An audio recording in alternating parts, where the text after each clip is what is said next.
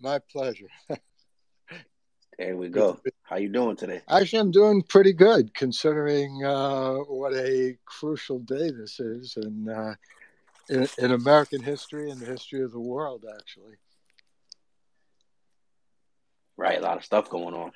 Uh, yeah, but on the other hand, I'm an eternal optimist, so I'm always doing pretty good. right, that's good for the people on my platform that don't know, um, can you tell them a little bit about what you do and your brand? Yeah, sure. I try to do as much damage as possible. So I do a whole bunch of things. So let's see. I'm a science fiction author with about uh, 10 novels published. My most famous are The Silk Code, which won the Locus Award for Best First Novel of 1999. And the other one is The Plot to Save Socrates. That's probably sold the greatest number of books. I'm also a nonfiction author. I have a whole bunch of books about the history of media and the future of media and politics. I'm also a songwriter and a record producer and a singer. My first album, Twice Upon a Rhyme, came out in, let's see, 1972 and I waited almost 50 years my, until my second album came out. I guess I wanted my first to make enough of an impact to make it worthwhile. That's called Welcome Up Songs of Space and Time. That came out in 2020. And then, certainly, last but not least, because uh, I obviously enjoy talking so much, I'm a professor of communication and media studies at Fordham University in New York City. Wow, that's a crazy, crazy list of things. Um, man, so you're a very busy man. You always stay busy. Um, how do you?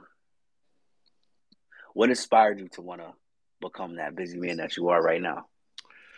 Well, I feel the most alive when I'm doing things. I mean, I always feel alive, but there's like a certain place, a certain space in the universe that I get, and I think most creative people get, when you bring something into being. Uh, and actually, that also applies to people who have children because that's very profound. And uh, my wife and I have two kids and two grandkids. But in terms of bringing into being a song or a book or a short story, there's just nothing else in life that compares to that. It's just a uniquely thrilling feeling. And I've always felt that way. I mean, ever since I was a kid.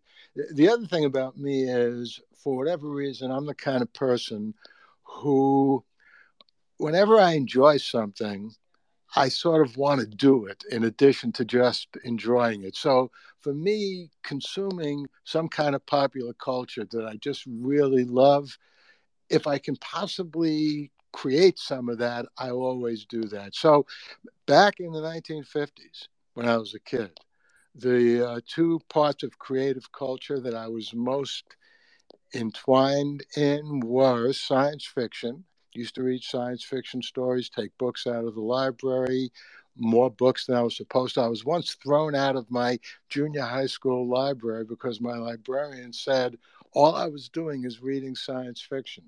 So uh, I thought that was a good thing to do, and I still do. She didn't.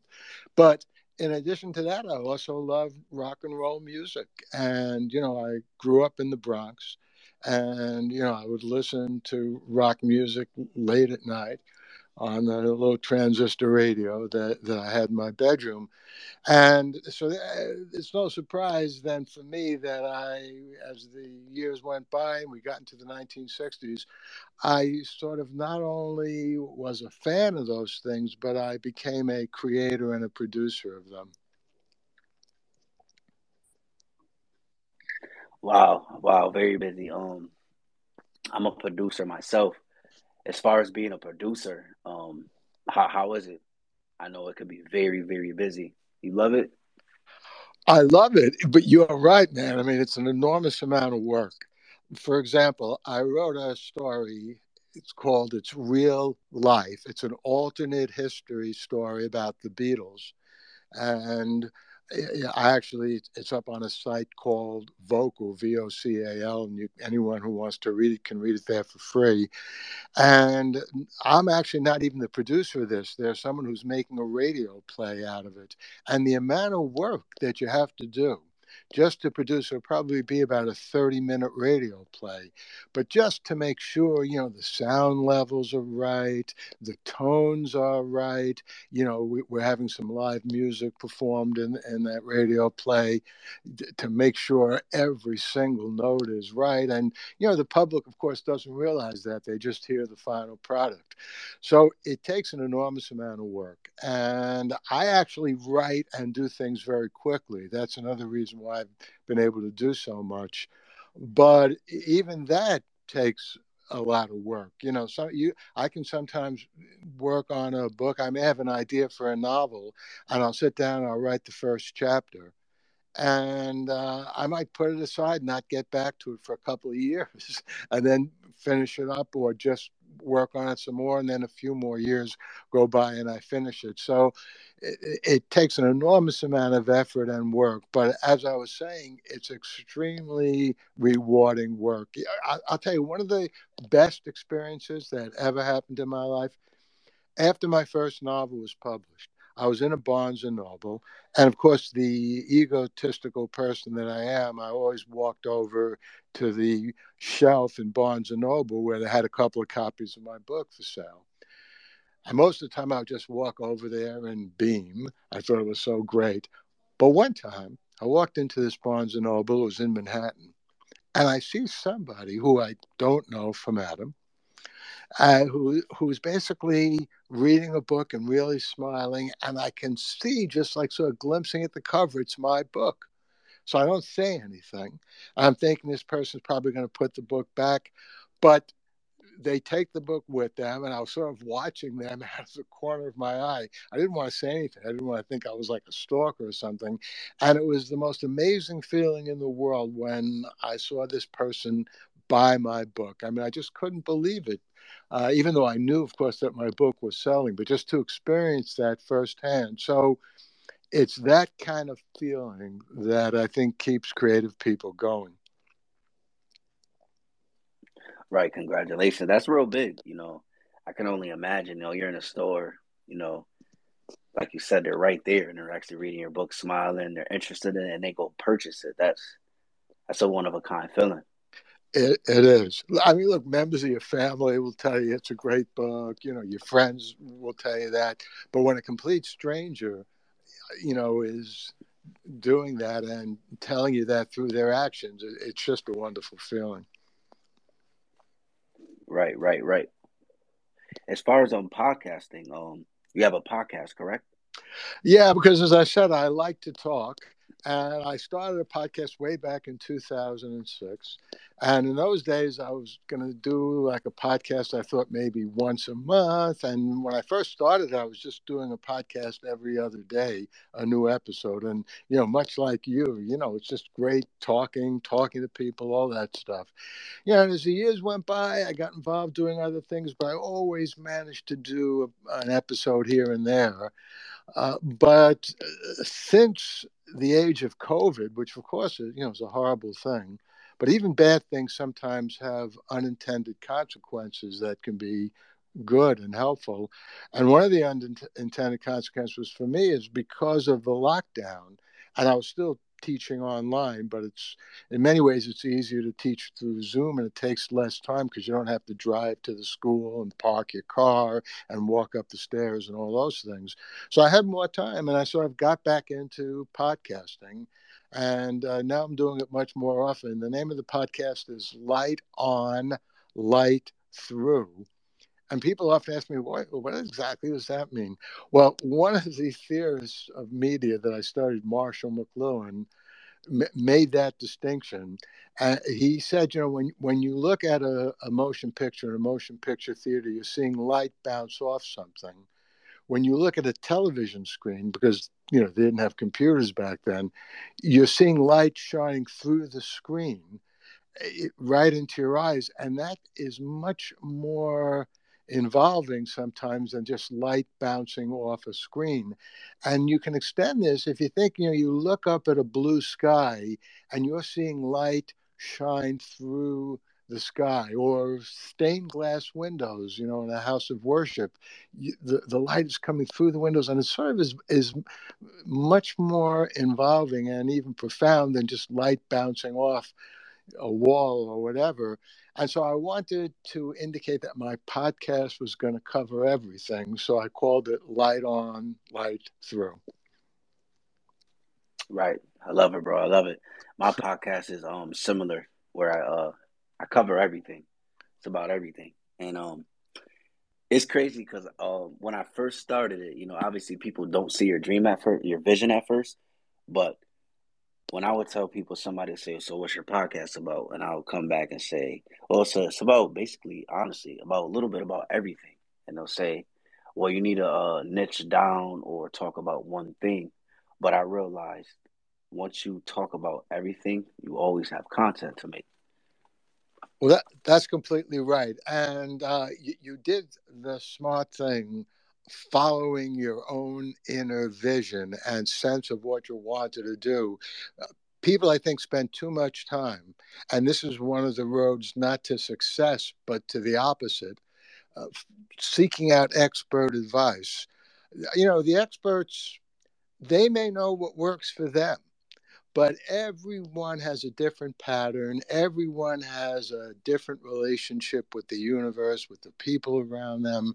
And you, you have to find your own path and go with what you want to do. And uh, th- that, I think, and I always advise, you know, my students about this, that's the best way. It's not certain that you're going to succeed it never is, but that's the best way of giving it a shot. And even if you don't thoroughly succeed, at least you then have the satisfaction of putting your imagination and your dreams into reality.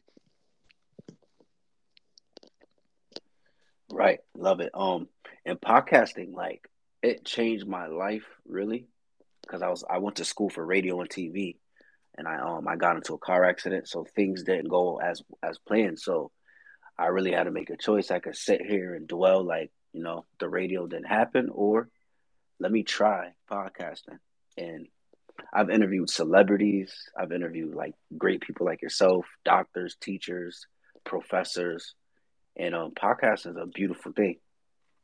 Um, if you had, is there any advice you could give to somebody who wants to start like a podcast or they just want to get into the media?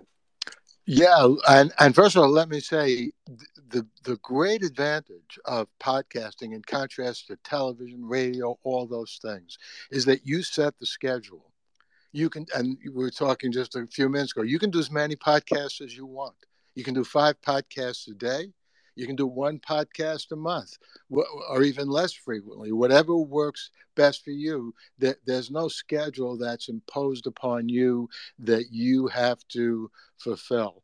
So that's one thing I think that everyone should keep in mind. You know, the great advantage of podcasts, you, you're not going to burden yourself with an obligation that maybe you won't be able to meet because you set the agenda, the person who does the podcast. Another important thing that I think people may worry about a little bit too much when they're starting out podcasts the sound doesn't have to be perfect, right? You know, it just has to be comprehensible there are some people oh my god I, you know uh, I, have to build a room that shuts out any outside sound and you know i'm going to buy an expensive microphone and i better get a baffle to make sure you know my teas don't pop. I mean you know those things do enhance the sound of a podcast but they're not the most important thing. The most important thing really are the ideas that you, the podcaster, are putting out into the podcast. So that's what I would, you know, advise anyone to do. And uh, the other thing is try it. You'll like it. A lot of people think, oh, you know, can I do this? And you, you never really know if you can do it until you try doing it. Absolutely. You got to try. And man, like you said, podcasting is something good. Um, before we uh, wrap it up, I don't want to take too much of your time. I like to always ask my podcast guest um, a motivational question. Sure. So, so if you're having like an off day, or you know you're not feeling it, you know you're like, wow, today I'm just not feeling it. What's a couple of things you do to turn it around and make yourself feel back on? Okay, well, first of all, don't dwell on that because when when you have a feeling like that, the worst thing you can do is sit around and worry about it and mope about it and get drawn into that black hole. So, I have a whole bunch of things I do, uh, and and this, of course, is different uh, for everyone. First of all, if you have more than one project going on, and you find yourself a little bit at, at a dead end in a particular project, just put it aside and pay attention to another project. And the more projects you have, the more options you have. Then, whatever it is that you like to do. Now, I love gardening because, again, that's part of the creative process. It's a very exciting thing. I mean, almost sounds you know, simplistic, uh, but it certainly is true for me. Uh, you plant a seed or you plant a bulb and it comes up. I, that's just magical. And then if it's a perennial, it comes up the next year. I, I like uh, doing that, and it, it makes me feel good. Here's something that a lot of people might find surprising. You know, there's no house or apartment that doesn't need some cleaning or throw some stuff out of the attic or rearrange this or that. And I find like if I'm at a creative impasse, it, it's a very helpful thing for me to just do that kind of work. Yet another thing, go out and do some shopping, you know? You can go out and get some groceries, make your significant other happy because you went out and, and did some shopping. And all of those things, uh, not even just even a single one of them, but all of them are sort of a crop rotation of things that you can do if you if you're at some kind of an impasse. I always find those helpful. Good advice. Good advice. Always keep the mind busy. Like you said, you don't want to just sit around or just think about that. That's right. Now, uh, you know, I really appreciate you for coming on the podcast. We definitely got to do another um, episode. Before we go, can you give out all your social media, where to find your podcast, and all that? Absolutely. Well, so first of all, um, my Twitter account is at Paul Lev, P A U L L E V. I'm I'm still on Twitter, uh, you know, and uh, I'll I'll probably stay there for a while, if, if, if, only because I like observing what's going on in the world. Uh, my podcast, as I said, is Light On, Light Through. It's a little bit of a mouthful, but it's L I G H T O N L I G H T T H R O U G H dot com. That's how you can get to the podcast page, but you can find it on Spotify, Apple Podcast. Like there's probably a hundred different places, you know, that that have my podcast. If you're interested in any of my books, just go to Amazon. Search on Paul Levinson. Amazon will give you a whole list with pictures of all my books. And uh, just so you know, uh, you know, I try to make if I have any influence over the publisher, these books to be as inexpensive as possible. So, you know, some of them, you know, just cost a couple of bucks. My music, same deal. It's all on Spotify, on Apple Music. Just search on Paul Levinson and you'll uh, be able to listen to all those songs, some from the 1970s, some from just two or three years ago. Love it, love it, love it. And um, before we go, um, I'm gonna DM you. Maybe we could exchange numbers, and um, I could call you sometime when you're free. And um, I've, I've really been wanting to make my own book, so that'd and, be cool. Great. I, I encourage you to do that, and I'll, I'll give you my number when we finish up here, and you can call me anytime. All right. Thank you, Paul. I really appreciate it. Hope we have a outstanding night. You too. Take care. All right. Thank you. Take care.